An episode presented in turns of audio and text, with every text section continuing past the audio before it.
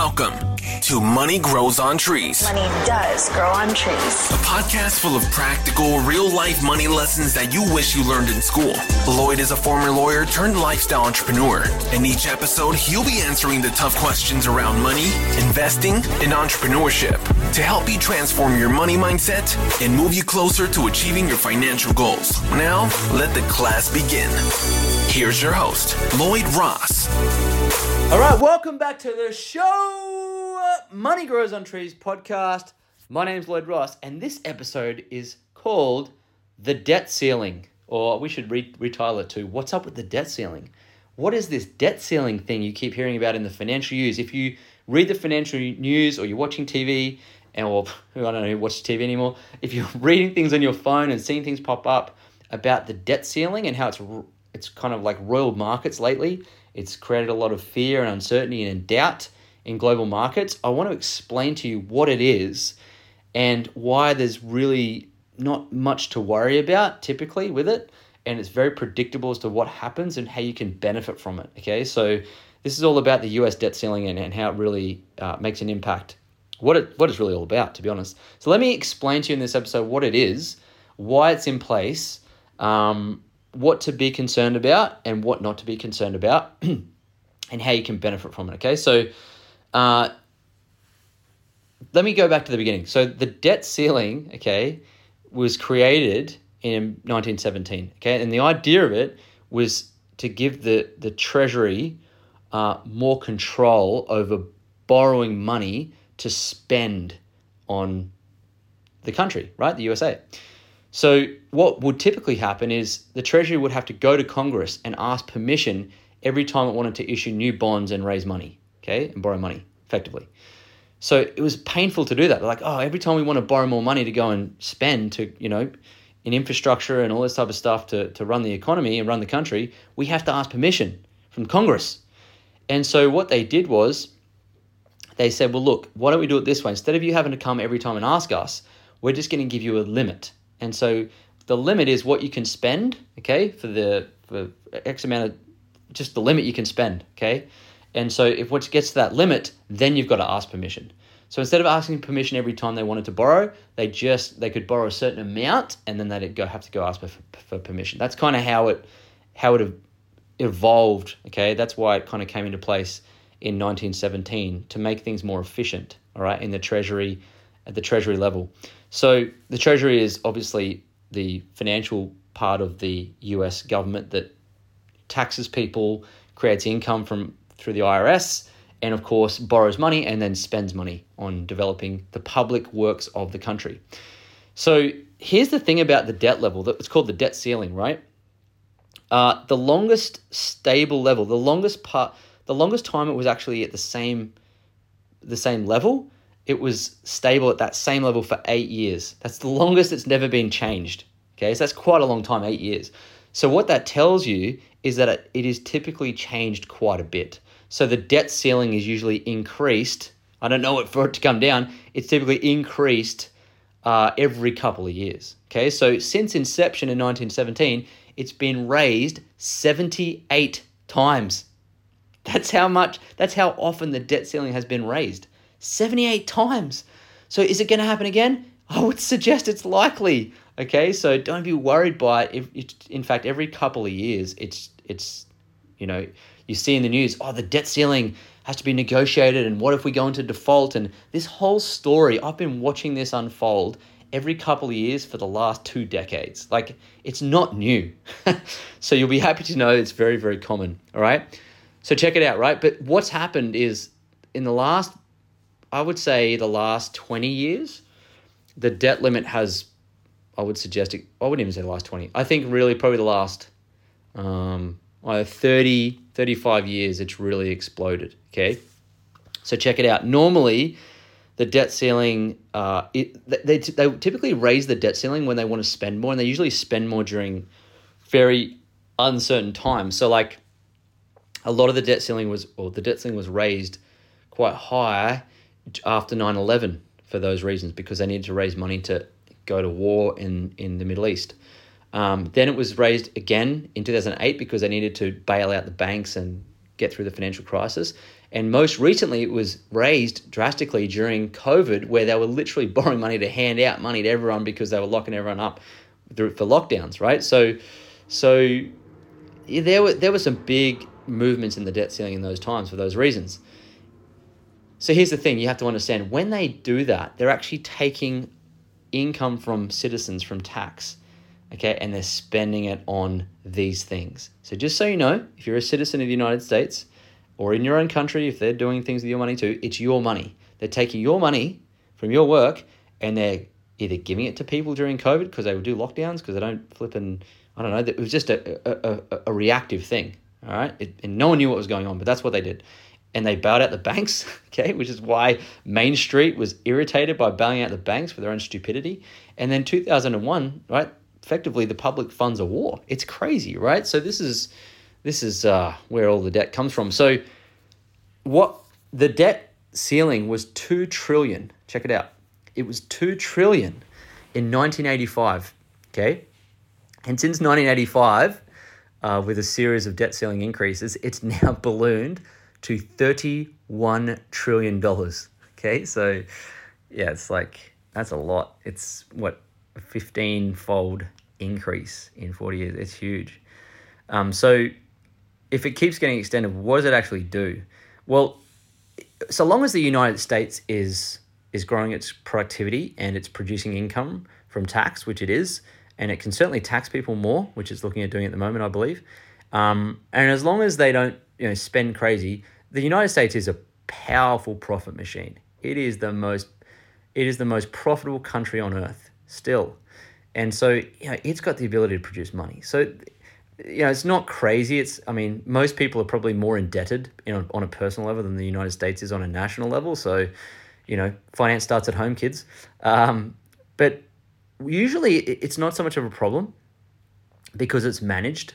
But here's what happens it's used more as a, as a like a political football between the conservative party and the so let's say the republican party and the democrat party okay?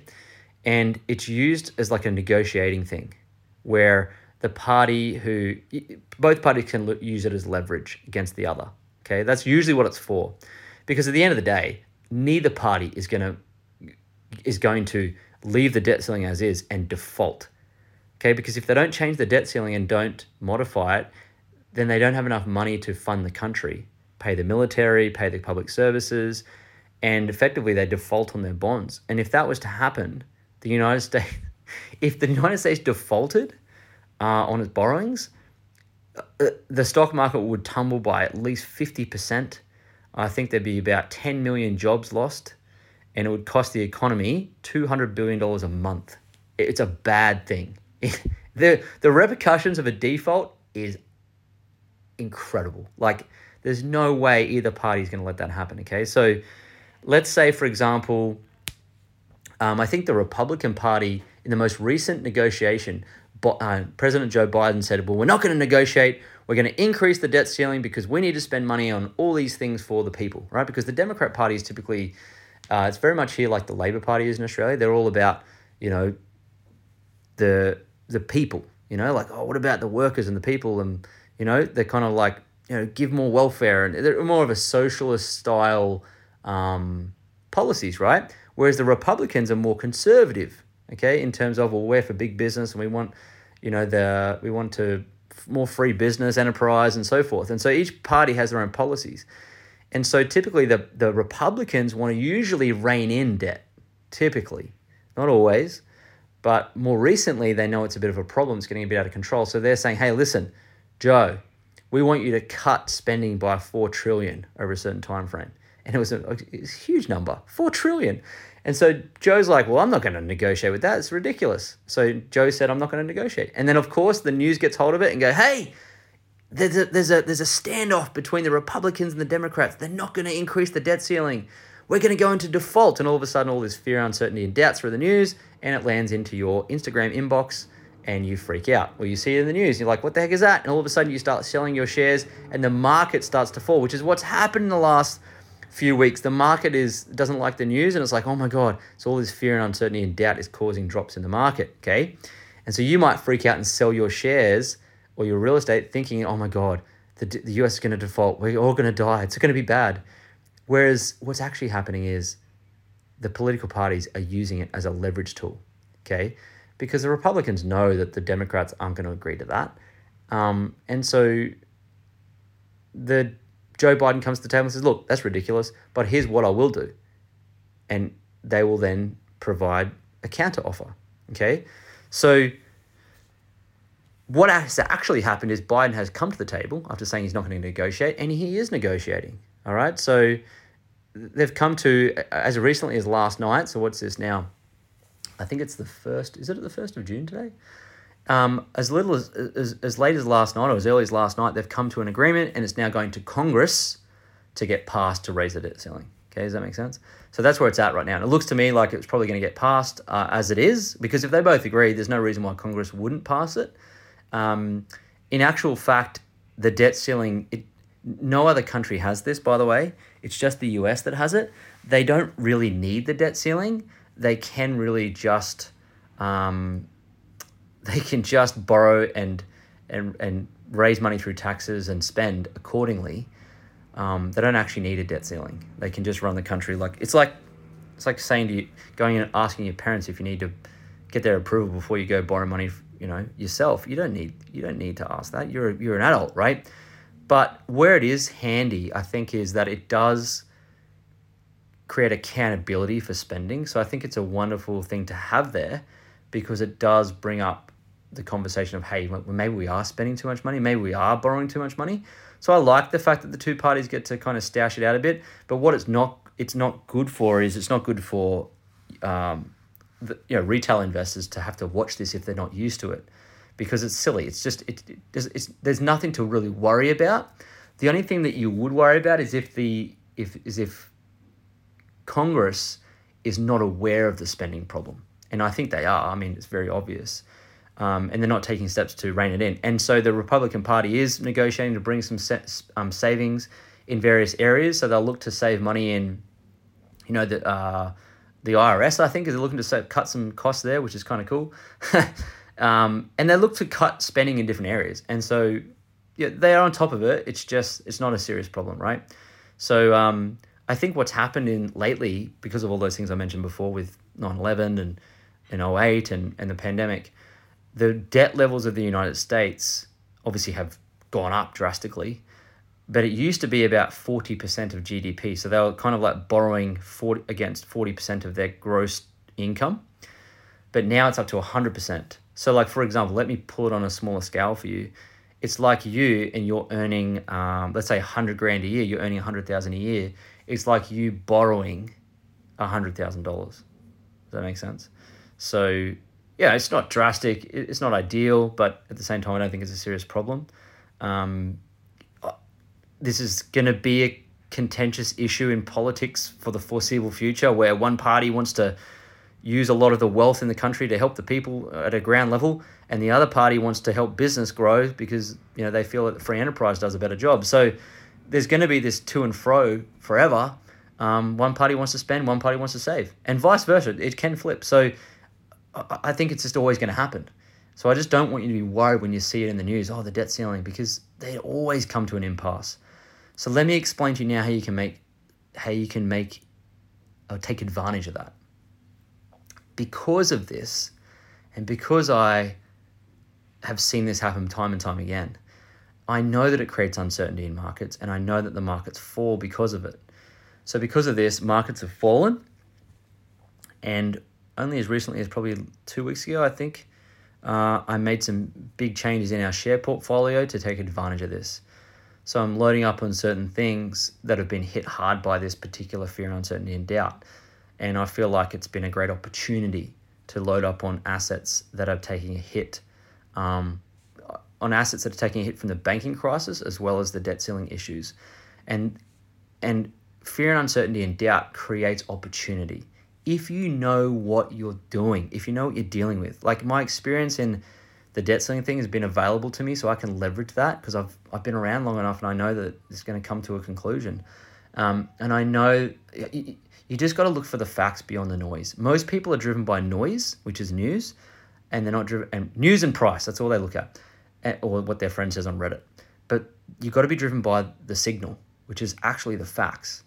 And that's why I am so confident with with money and investing and so forth. I just don't worry about it so much because I know what the facts are. And so I don't let clickbait or the news or anything that like that drive my my own reactive decision making. But what I do do is I let it drive down the value or the price of assets that I know are very valuable, and it allows me to pick up those assets for a cheaper price. So you've got to learn to use this fear and uncertainty and doubt that the news creates to your advantage. Okay, so I hope that makes sense. That's all about the US debt ceiling. Now you know about it. I'd employ you to go do some research on it, learn about it, and understand that this is going to keep happening. And it's about how you approach it as to whether you decide to make money out of it or not, okay, in your investing. So thanks again for tuning into this episode. Don't forget to grab our books. Go to the show notes if you like to. I think there's a fair few links there that Phil puts in. Link to my book, link to our, our free Telegram channel. Um, and also, if you haven't yet understood this, with our book, we have this cool promotion at the moment where if you grab a book, you get two complimentary coaching calls with one of our professional coaches. Okay. Um, very valuable, obviously. So if you get the book, you can grab that now. And um, what else is there? I'm coming. I'm doing a masterclass coming up. It may have already happened. Jump into our Facebook group to watch the replay. The Facebook group is Money Grows on Trees Facebook group. You can go to my Instagram and, and check out the highlights. You can access the podcast that way. You can access the the Facebook group and and and some other stuff there. So hit me up on Instagram if you want an ep- me to do an episode. Just send me a message. Um, and of course, really appreciate you sharing this uh, this podcast. Thank you for the five star reviews. They're growing, you know, week by week, month by month, which is fantastic. And uh, I hope I'm bringing value to you in the space of finance, investing, and entrepreneurship. If you'd love me to do an episode, reach out. Many more cool episodes coming. Can't wait to talk to you again on the next episode of Money Grows on Trees. Thanks for joining us this week on the Money Grows on Trees podcast. If you like the show, you might want to check out our book, Money Grows on Trees, which you can find at lloydjross.com. Subscribe to the show on iTunes, leave a review, and feel free to reach out to Lloyd on Instagram at LloydJamesRoss. Ross.